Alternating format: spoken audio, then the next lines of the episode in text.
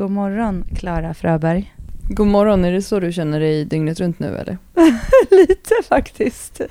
Det är faktiskt inte morgon, men jag känner mig lite, lite så efter en eh, skön tupplur. ja, men hur har ni det då med sömnakuten? Sömnakuten går framåt. Vi jobbar oss igenom natt för natt, dag för dag. Nej, jag har också börjat skojar. betala Ludvig för att skärpa till sig, har jag hört rykten om. ja, nej men eh, jo då, lite så är det nästan. Vi har, eh, vi har kämpat på, det har faktiskt blivit bättre på nätterna, jag ska inte klaga. Jag har blivit bättre på att gå och lägga mig och eh, det har också, han har sovit mycket bättre också. Och de andra har inte vaknat, vilket gör ju att det blir skillnad. Däremot så har jag också lagt till lite mm, powernaps på, eh, på dagarna också, när jag är hemma, för att känna att jag kommer ikapp lite. Men nu har det också varit lite så här sjuka, eller sjuka, snoriga barn. Och i de här tiderna så är det ju lite extra noga. Och då har också Ludvig varit hemma på dagarna. Och eh, jag har haft lite så seminarier som har varit eh, examinerande och Anton har också suttit i lite så här upp, lite stressad, du vet när man båda är lite så här uppe i det och man vill, båda vill helst göra sitt. mm. Så försöker man lösa problemet i den mån det går. Och då har även ett, ehm, eh, Lovisa även varit hemma, så att då har hon passat Ludde, vilket har gått jättebra de tillfällena när det har kört ihop sig. Annars har vi hjälpts åt, men då har han kommit på att när Lovisa passar honom får hon pengar för att hon hjälper oss. Mm. Och då har han kommit på att han också ska kräva ersättning för att han håller sig undan. Så sist så sa, när jag hade gjort det, så han bara, mamma jag vill ha, jag vill ha en 20-lapp. Han hade ju givetvis hört Lovisa säga vad hon ville ha. Och hon hade sagt mer, men då hade hon sagt så här, jag vill ha en 50-lapp och en 20-lapp, så hon fick 70.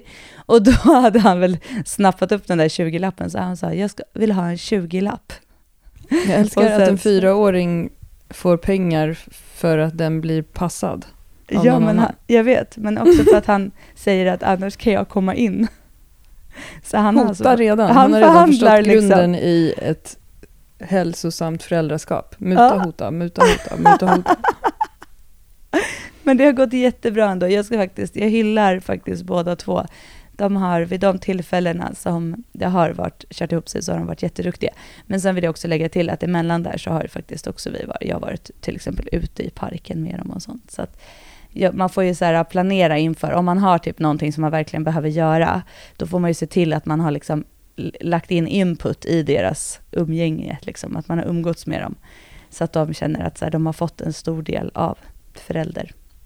Mm. Men så är det. det är så, så är ju livet och jag försöker verkligen tänka och jag är ju inte stressad. Jag sa det, det var ändå skönt att det var den här veckan som det blev så, för det funkar ändå väldigt bra.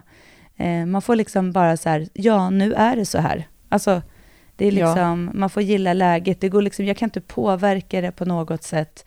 Jag får göra den bästa, bästa av situationen. Liksom. Sen är det klart att det blir väldigt lätt så här, ja, men att man hamnar i så här, jag och Anton bara, men det här jag måste göra det här, jag måste göra det här. Och så är det just då samtidigt som båda är så här lite stressade över det de ska göra.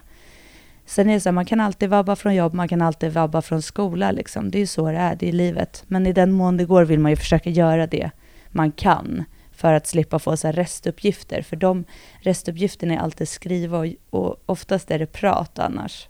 Och jag är mycket bättre på prat. jag pratar liksom hål i huvudet på de där andra mm, människorna. Du kör sån här filibuster på era föreläsningar, så att du bara pratar och pratar och pratar tills tiden har gått ut och sen bara, ja,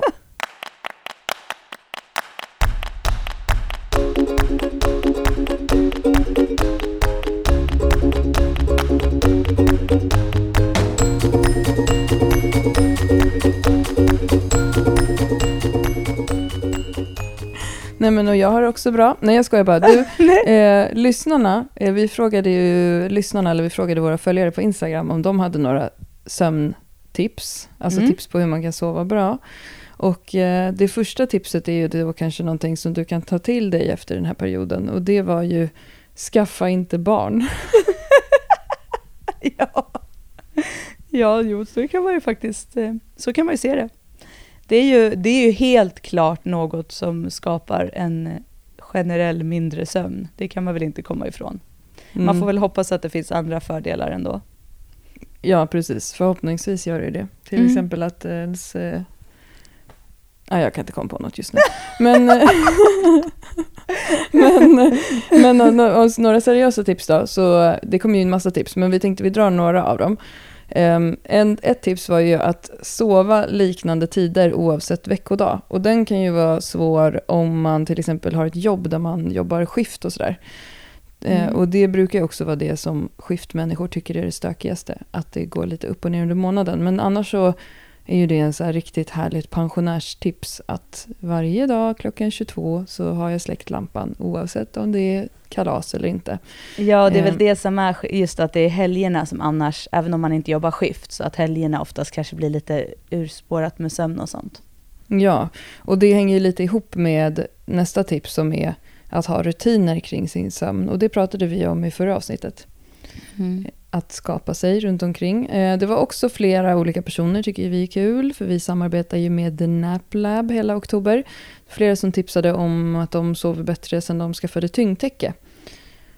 Och det kan ju vi skriva under på att vi också gillar. Eh, Mm, och sen verkligen. var det det här med att ha mörkt i sovrummet och ha mörkläggningsgardiner.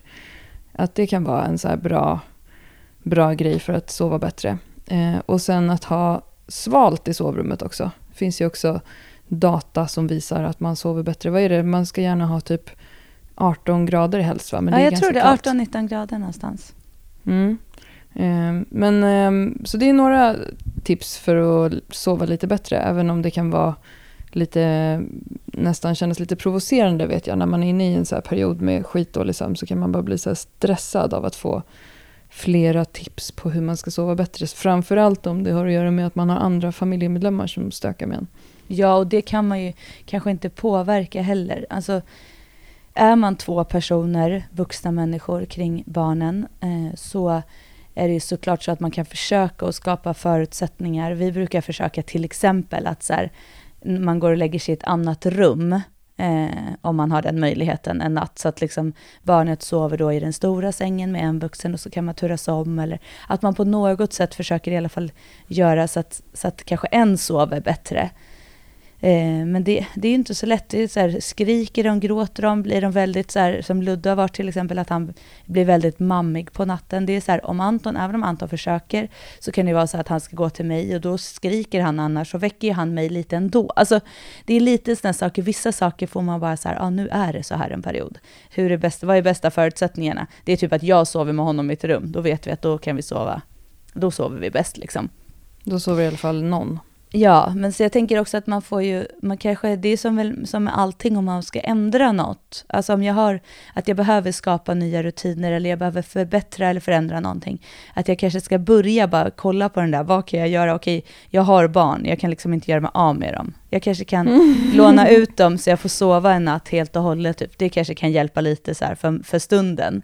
Men annars är det så här, okej, kan det vara så att det, vi den här perioden kanske ska försöka sova eh, att vi även går och lägger oss på helger. Alltså att man väljer någonting som man börjar med.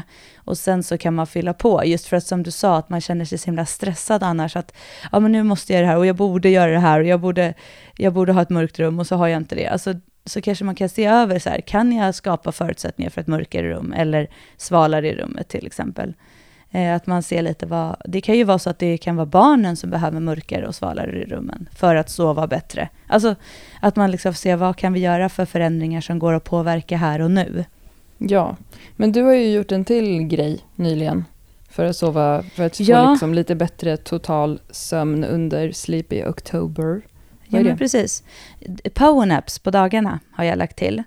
Eh, och det var ju just för att jag kände lite att nu har det blivit väldigt dåligt med sömn och jag har känt mig lite så här i kroppen också som att det är något på G. Nu är ju visserligen barnen också förkylda så vem vet, det kanske slår till något på mig också. Men jag har känt mig lite så här till och från och då har jag inbillat mig att det är sömnen. För så har det varit tidigare i mitt liv när jag har haft sämre sömn, att då kan jag känna så här lite i halsen på morgonen och så här, men att man inte känner sig hundra. Eh, men sen är det bra på dagen, så att det liksom inte riktigt blir något. Eh, men då har jag bestämt mig för i alla fall att jag ska testa nu, eftersom jag ändå har möjligheten nu när jag är hemma att faktiskt vila lite på dagen. Så då har jag lagt in 20-30 minuters powernap. Idag sov jag dock eh, lite längre ska jag säga, och då när man vaknar är man ju helt snurrig. Men det var väldigt skönt. Eh, det kan tyvärr bidra till att jag sover sämre ikväll, det får vi se.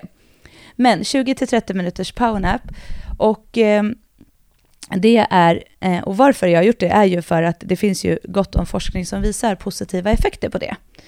Och eh, det ena är ju att eh, det höjer koncentrationsförmågan och förbättrar uppmärksamheten. Och för mig är det typ lite A och O nu när jag sitter också mycket och läser och sitter i så här väldigt mycket fokus. Jag är inte van att fokusera så mycket som jag gör nu. Och det är klart att många människor gör det i sitt jobb hela tiden.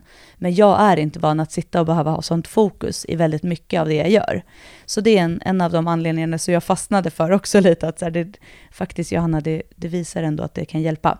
Och sen så också att eh, den mentala tröttheten är det hjälper emot. Alltså att eh, att bli piggare liksom i hjärnan. Eh, och sen så är det ju också bra för att Eh, Eh, det hjälper mot stress och dåligt immunförsvar som man då eh, får av orsak, alltså orsakat av sömnlöshet, eller alltså att man har dålig sömn. Och det är ju lite det som jag känner, det här känslan av att kroppen inte är riktigt hundra. Så av de anledningarna så kände jag att så här, ja, men det här, jag, jag gör det nu och ser om det känns bättre efter ett tag. Om det kan hjälpa mig. Så det är egentligen en rutin som jag har lagt till för att se om min sömn, mitt sömnschema kan bli lite bättre.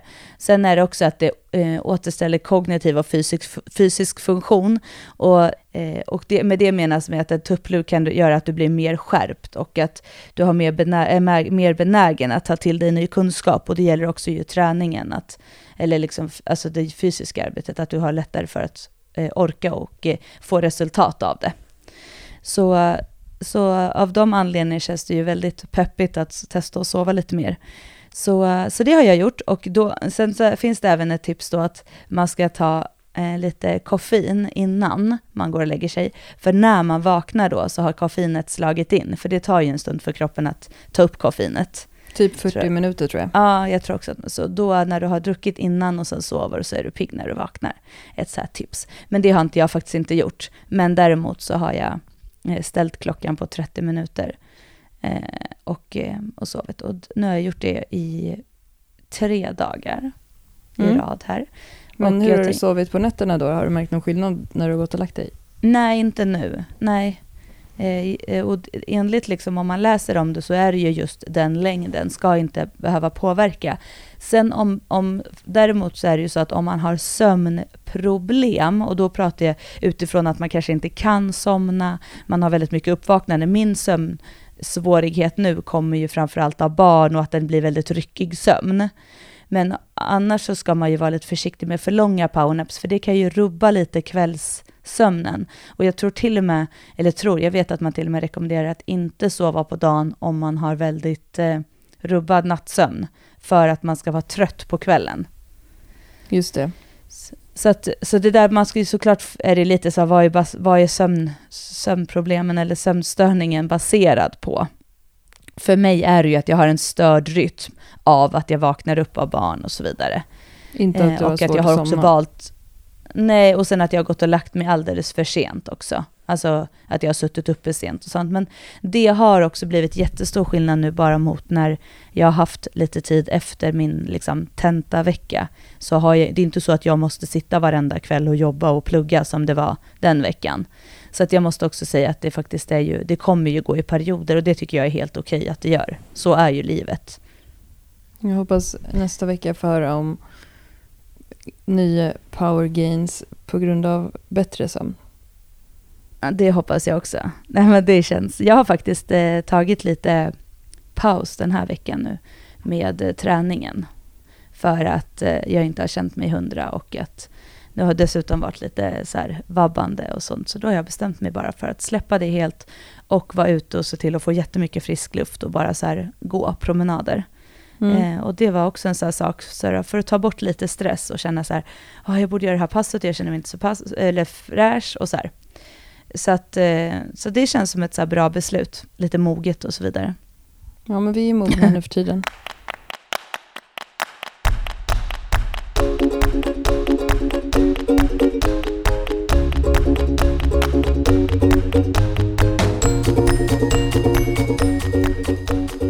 Ja, men du eh, Klara, nu har jag ju pratat om min sömn här och om allting. Men eh, hur går det för dig då? Kan inte du upp det? Jag vet att många är intresserade av att höra updaten kring, kring din sömn och fokus lite på kost och sådär. Eh, många har frågat.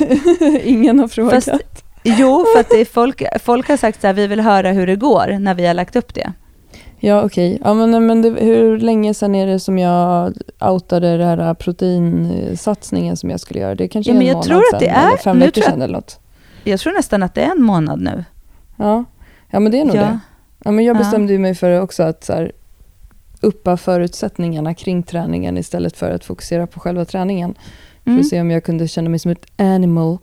Ja, men jag började käka protein extra och kreatin och sen så har jag också eh, fokuserat på att sova bättre. Och sömnen är verkligen... Jag har haft så jäkla mycket, som jag berättade förra veckan, så har jag haft jättemycket jobb på sistone.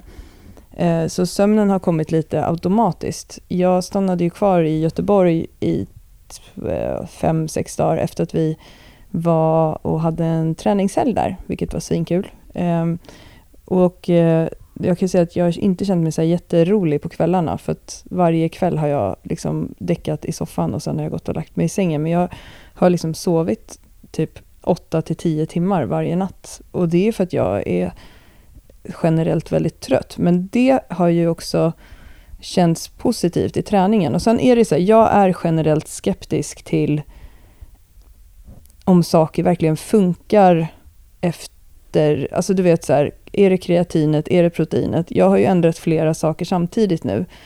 Um, men det är någonting som funkar, för jag känner mig jättestark just nu när jag tränar. Och det är roligt, för att hela den här grejen började ju med att jag, när vi gjorde ett avsnitt som hette Power i passen, eh, om att känna sig, alltså hur ofta man faktiskt känner sig stark när man tränar. Och jag sa att jag känner mig faktiskt inte så stark när jag tränar ofta, men det har jag faktiskt gjort nu på sistone. Och om det då är kreatin, protein eller sömn, det vet jag inte. Men jag tippar att det är lite allihopa samtidigt.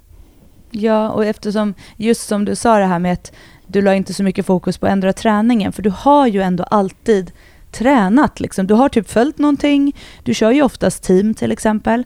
Alltså, mm. så att det var ju så här, träningen som du sa, den har du alltid haft och den är med där. Liksom. Så mm. det var inte den som du kände heller var så här, jag kör fel pass, utan det handlade ju mer om att du kände så här, okej, okay, det är nog mina förutsättningar runt om.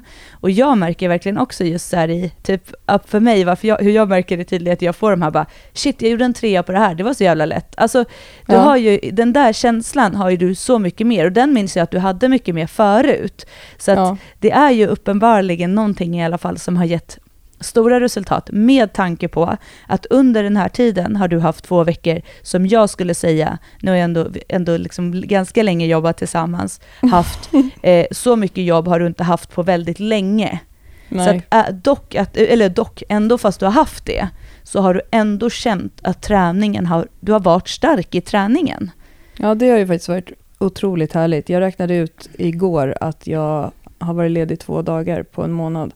Mm. Så det, men att jag ändå då har fortsatt att träna regelbundet under hela den här tiden har ju varit as nice. Men vet du en sak också, jag tror att du vet när vi har haft de här helgerna, vi har varit i Umeå, vi har varit i Göteborg, eh, så har vi träffat massa folk som både kör vår teamtjänst, det vill säga de kör samma program som jag gör, men vi har också träffat alla de här uh, människorna som hänger i våra forum på nätet. Och det har också gjort mig så himla peppad. Och en sak som har gjort mig peppad eh, har ju varit att vi har haft ett gäng under de här helgerna som har varit kvinnor i typ ish 47-årsåldern som har gjort sådana jävla, ursäkta svordomen, gains av att ah. eh, köra våra program.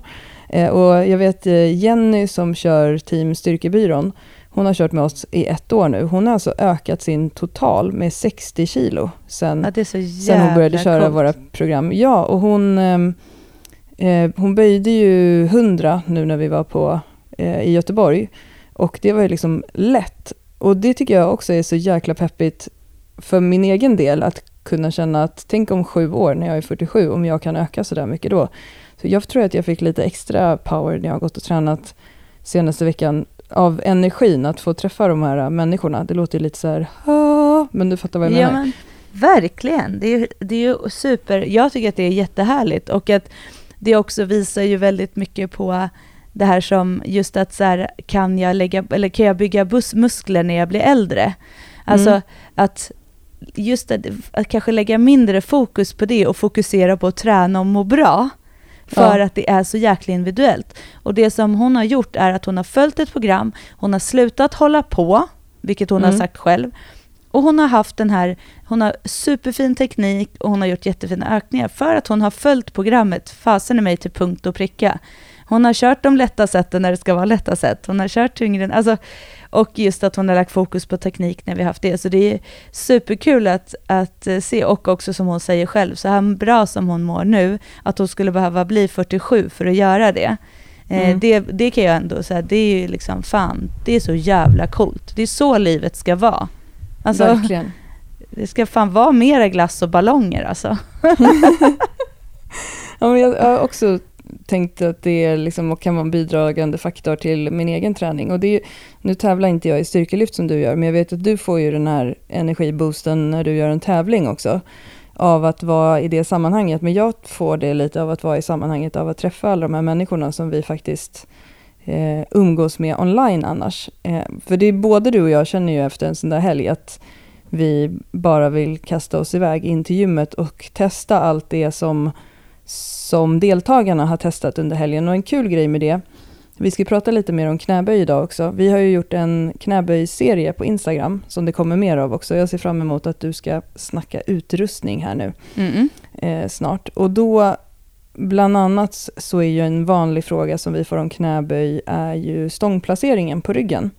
Eh, och så blev jag lite så här, hmm, eh, för jag har nog aldrig riktigt tänkt på vad jag lägger stången själv i mina knäböj, utan bara brukar lägga den där det känns bra. Jag noterade dock när vi spelade in filmen att high bar är ju verkligen fruktansvärt. Vem orkar ens ha det? Det gör ju typ ont att ha den sådär högt upp på ryggen. Men i alla fall så gick jag till eh, gymmet och böjde eh, dagen efter vi var i Göteborg. Och så bara, fan jag ska testa en sån här redig low bar eh, som du har i dina Mm. böj redan. Och eh, satan alltså, jag undrar om det var det som gjorde att jag höjde vikterna lite extra. Det kändes ju skitbra. Varför har jag inte gjort det förut? Ja, men, ja, det kan man ju fråga sig. Jag tänker att du har så låg, låg stångplacering annars, men Nu är den låg. Ja, okej. Men det där tycker jag ändå är just det här, om vi ändå har lite knäböjsnack som är våra tema just nu, tillsammans med sömnen, det är ju att du har böjt så mycket också, för den frågan när vi får den så brukar vi säga så här, lägg stången där det känns bekvämt, för att många lägger alldeles för mycket tid på att analysera hur allt ska vara så perfekt som möjligt. Ja. Och grejen är att det är svårt att komma fram till hur man vill ha den och hur man böjer och vad känslan är först man har böjt en del. För man behöver liksom hitta det. Men, eh, Men var det inte Matilda Wilmar som sa till dig? Jag kommer ihåg när vi poddade på Jo. Tyngres eh, mässa, eller vad man ska kalla den, Tyngre, den som var för två år sedan, Ja, när vi var det. där. Och så poddade vi med henne. Eh, och så frågade hon dig vad du hade för utrustning och sånt. Och du, då hade ju du inte ens ett par ordentliga värmare och sådär. Och hon bara, på med värmare, det är 10 kilo till. Och hon bara, men var, har du stången där uppe? Du bara, ja. Hon bara, ner med stången. Ja, det kan nog vara så. Ja, men nu har jag ju, på, jag har ju allt, allt på, på med allt. Och så kör jag. Ja, men det blir Ja. kul. Ja, det är, men eh, ja, nej, det är verkligen, det är en härlig känsla tycker jag i alla fall jag, att jag blir så glad och pepp av att eh, du har mycket mer power i passen. För att det blir ju också, det är ju en härlig känsla att känna att man ökar liksom. Alltså, Ja. det är och ju du får en hybrisen. trevligare kollega. Verkligen. Nej. Nej men hybris, den här hybrisen byggs ju upp så att man gör tyngre lyft, att man känner att man går framåt. Eh, att liksom man känner sig stark. Det behöver inte alltid vara att man ökar massor hela tiden, men att man får känna sig stark liksom. Ja, Det det, är det ju som är nice med, med det här Beefcake 3 som jag tillsammans med våra team, alla som kör det, testar just nu. Mm. Och, och nu är vi snart färdiga med första rundan. Det som är nice med det programmet är ju att progressionen i det är i princip att det tillkommer ett till set varje vecka.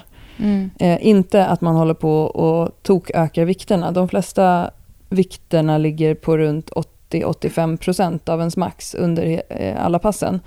Men sen så nästa vecka så vet man att okej, men nästa vecka kommer jag göra en till trea på den här vikten. Och Mm. det känns också jäkligt skönt, för det gör att man inte behöver tänka så mycket på att man ska prestera mera kilon på passen, utan snarare så känns det i kroppen att man har ett högre tonnage. Ja, det är ju det är på slutfix nu, för nu har ju faktiskt, eh, vi har ju en vecka kvar på det i våra team.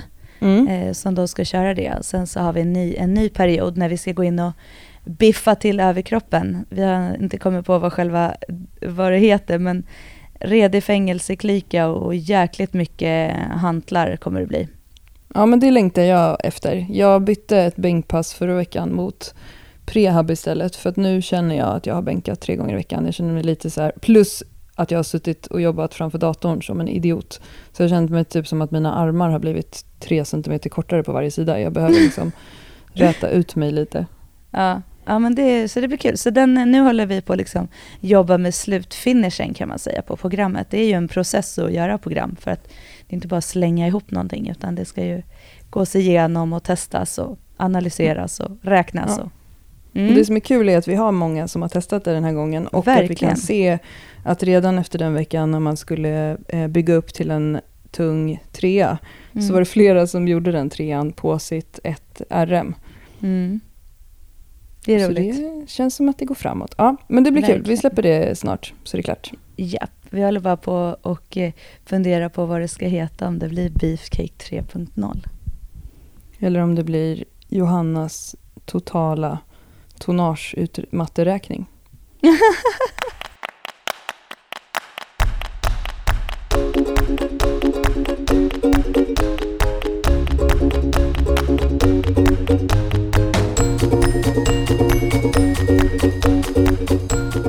Men du, ska vi gå vidare? Vi, ska vi köra vidare lite på temat eh, knäböj helt enkelt med en lyssnarfråga som vi har fått?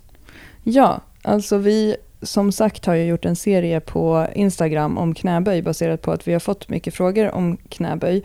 Både i våra online-tjänster men också generellt. Det är ju, vi får alltid mycket frågor om knäböj och då passade vi på att samla ihop massa av de frågorna och spela in lite teknikfilmer till det.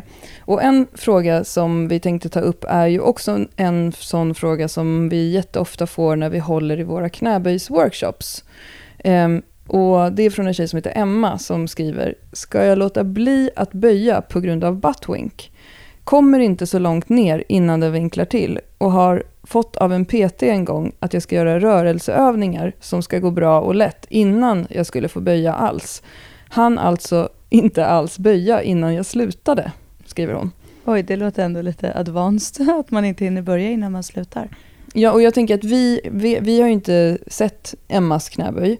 Och då är det alltid svårt att, att liksom göra ett uttalande eller ett tips om en person. För att det kan ju finnas olika anledningar till att man gör buttwink. Och vi har ju under alla år vi har jobbat med träning så tror jag att vi en gång har träffat en person som har haft eh, eh, alltså stopp i en led, alltså ben mot ben, att man inte liksom kan Mm. töja en led ytterligare. Men de flesta har ju inte det. Men jag tänker vi kan ju prata lite generellt om buttwink istället. Ja, alltså nej, det är helt som du, korrekt som du säger, men att det skulle vara rörelse, rö, hennes rörlighet som påverkar det, det är jag också skeptisk till, bara för att eh, om man generaliserar. Men eh, tyvärr så är det en klassisk feedback att man inte är tillräckligt rörlig och då gör man det för att ta ut rörligheten.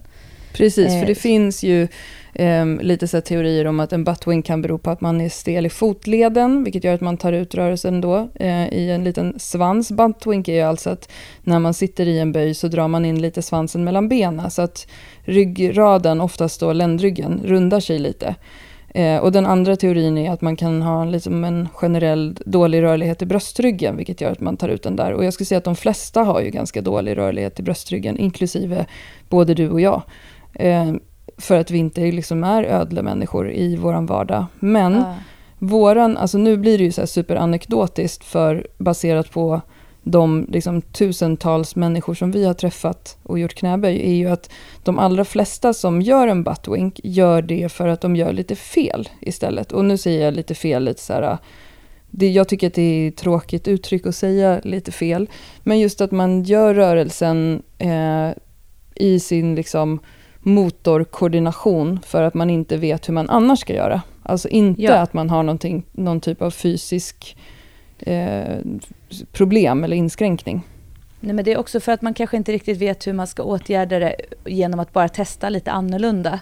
För Mm. jag skulle säga att av de vi har träffat, så här, oftast, alltid när vi har nästan workshop i knäböj, så kommer buttwink upp som en sån här grej, så här, vad ska man göra med buttwink? Och så när vi kollar, ofta så gör vi så att vi låter folk börja böja lite innan vi babblar för mycket om allting. Mm. Och sen så samlar vi ihop oss igen för att då har vi också sett lite och sådär. Och för det första så är det väldigt sällan som någon har en buttwink eller får en buttwink. Eh, och när folk får en buttwink, det här är också generellt, så är det i, på de lätta vink, vikterna när man inte ett skärper sig, två går lite djupare, slarvar lite med anspänning i kroppen. Mm. Och sen när de lägger på lite tyngre så eh, korrigeras det automatiskt för att man gör precis det som jag sa att man inte gjorde. Man skärper sig lite, man eh, slår på lite mer och man går inte och sitter liksom med rumpan ner i marken och nuddar hälarna typ med rumpan. Precis, för eh, många, det är det som är så roligt att en jättevanlig fråga vi får på våra workshops är också så här, om, man, om folk behöver jobba med sin rörlighet i knäböj. Och av de som vi träffar, och som sagt nu blir det anekdotiskt igen, så är det ju tvärtom. Alltså det är jättemånga som är superrörliga i sina knäböj eh, som kommer till oss. Och då är det ofta därför de hamnar i en liten slapp position i botten. Alltså vi hade ju en tjej, kommer ihåg, i Umeå som vi sa så här, shit du skulle kunna eh, tävla i mest rörliga mm. eh, knäböj. För hon satte ju sig ner med rumpan mot vaderna i varje böj. Ja, då måste man ju hela tiden säga, vad är syftet med att göra det? För henne var det ju så här, där sa ju vi så här, testa och vänd lite tidigare. Alltså, vad händer då? Och, du, och det är klart att om, du, så här, om man tittar på en sån sak, som jag skulle säga att det är ändå vanligast, du får säga emot mig om du tycker det, men av de vi träffar, så är det ju, de flesta tar bort det när vi, bara med lite korrigering, för att eh, de hamnar lite för djupt i böjen, vilket gör att de slår av anspänning typ i rump, alltså de blir lite, för, vad ska man säga, avslappnade i bottenläget. Och när de då blir det så kommer det hända någonting. Alltså om jag bara gör knäböj utan vikt och sätter mig ända längst ner, då kommer jag också få en buttwink. Men jag får inte det när jag liksom skärper till mig. Eh, och då blir det lite som att du kanske tappar då anspänningen i, i rumpa och liksom att du slappnar av lite där och då kommer det förändras för att när du sen slår på det igen så kommer du liksom så kommer du ur det.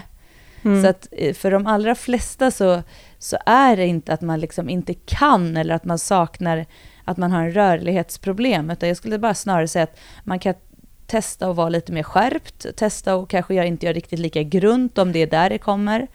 Eh, för vissa funkar det till exempel att ha eh, lite klack på skon för att man får lite annan eh, position då. Vissa kan bredda ut lite på fötterna och då får de inte det lika lätt. Alltså, det finns ju små saker som vi alltid testar. Ja, men precis som om man har smärta någonstans eller att det gör ont när man gör någonting så testar man att göra det runt det. Alltså med en mm. fysioterapeut. Eller man försöker hitta kanske rörelser som funkar och så vidare. Och det är lite samma med så här, den här teknikgrejen. att eh, man, vi, vi försöker ju alltid titta så här, kan vi göra någonting som gör att det blir annorlunda? Om vi inte kan det, testa att göra lite böj, lasta på vikt och fortsätt köra. Jag skulle aldrig säga till någon så här, gör inte böj.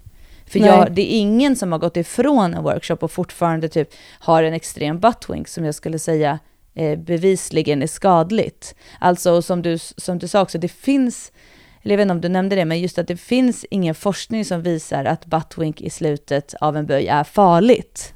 Alltså, Nej. Men det är klart att så här, ja, du får en förändring i ryggraden, men det finns faktiskt inte heller någonting som säger att om du böjer din rygg i en knäböj så kommer du skada dig heller. Alltså, Nej, det, precis. Vi måste vara, man måste vara lite försiktig. Jag kan känna att det finns en jävla skrämsel i hela det här eh, i träningen. Att det, det är så jävla, ja ah, men då kan man göra sig illa och det är farligt. Och det är så här, vi utgår ju också ifrån att så här, belasta kroppen i positioner där du är i ditt normala. Alltså det vill säga kanske, har du suttit en hel dag kanske det är dumt att stå och lasta på en eh, vikt på ryggen och sen stå med en bananrygg och göra knäböj. För att det kan stressa kroppen. Men det ju, vi säger ju samma så här, det, vi kan inte bevisa att du kommer att bli skadad för att du gör det. Men om du jobbar i den positionen där din rygg är neutral men anspänd så kan det finnas en viss fördel av det och det kan också finnas en fördel i att rörelsen blir mer ekonomisk. Precis, alltså, Kom, kommer du ihåg i Umeå också så var det en tjej som gjorde sumomark som typ hade ryggen som i en buttwink hela tiden i sin startposition. Alltså hon stod typ med rumpan, alltså som svansen mellan benen redan i starten. Eh, och så höll vi på att testa lite och sen visade det sig att hon gjorde det för att hon trodde att det var farligt att svanka. Så hon hade liksom lärt sig in i den positionen för att hon in, försökte att inte göra någonting annat. Ja, så när hon bara fick så slappna av inom situationstecken att inte göra någon konstig rörelse så gjorde hon jättefina marklyft och fick en helt naturlig position.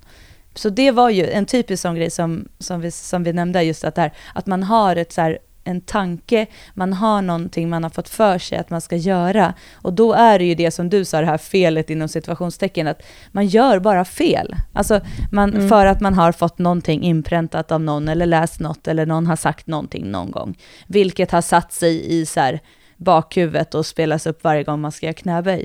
Det är ju så många gånger vi har träffat också kvinnor som bara, nej men jag har hört att jag inte kan göra knäböj, så att jag ska bara göra med lättvikt. Och sen så gör de superfina böj. Alltså, det är, och det är hela den här äh, grejen är ju jag emot, vi är emot, båda två. Att man blir, ja. just det här, äh, vad fasen, det är så mycket man ska tänka sig för som innan man säger någonting alltså.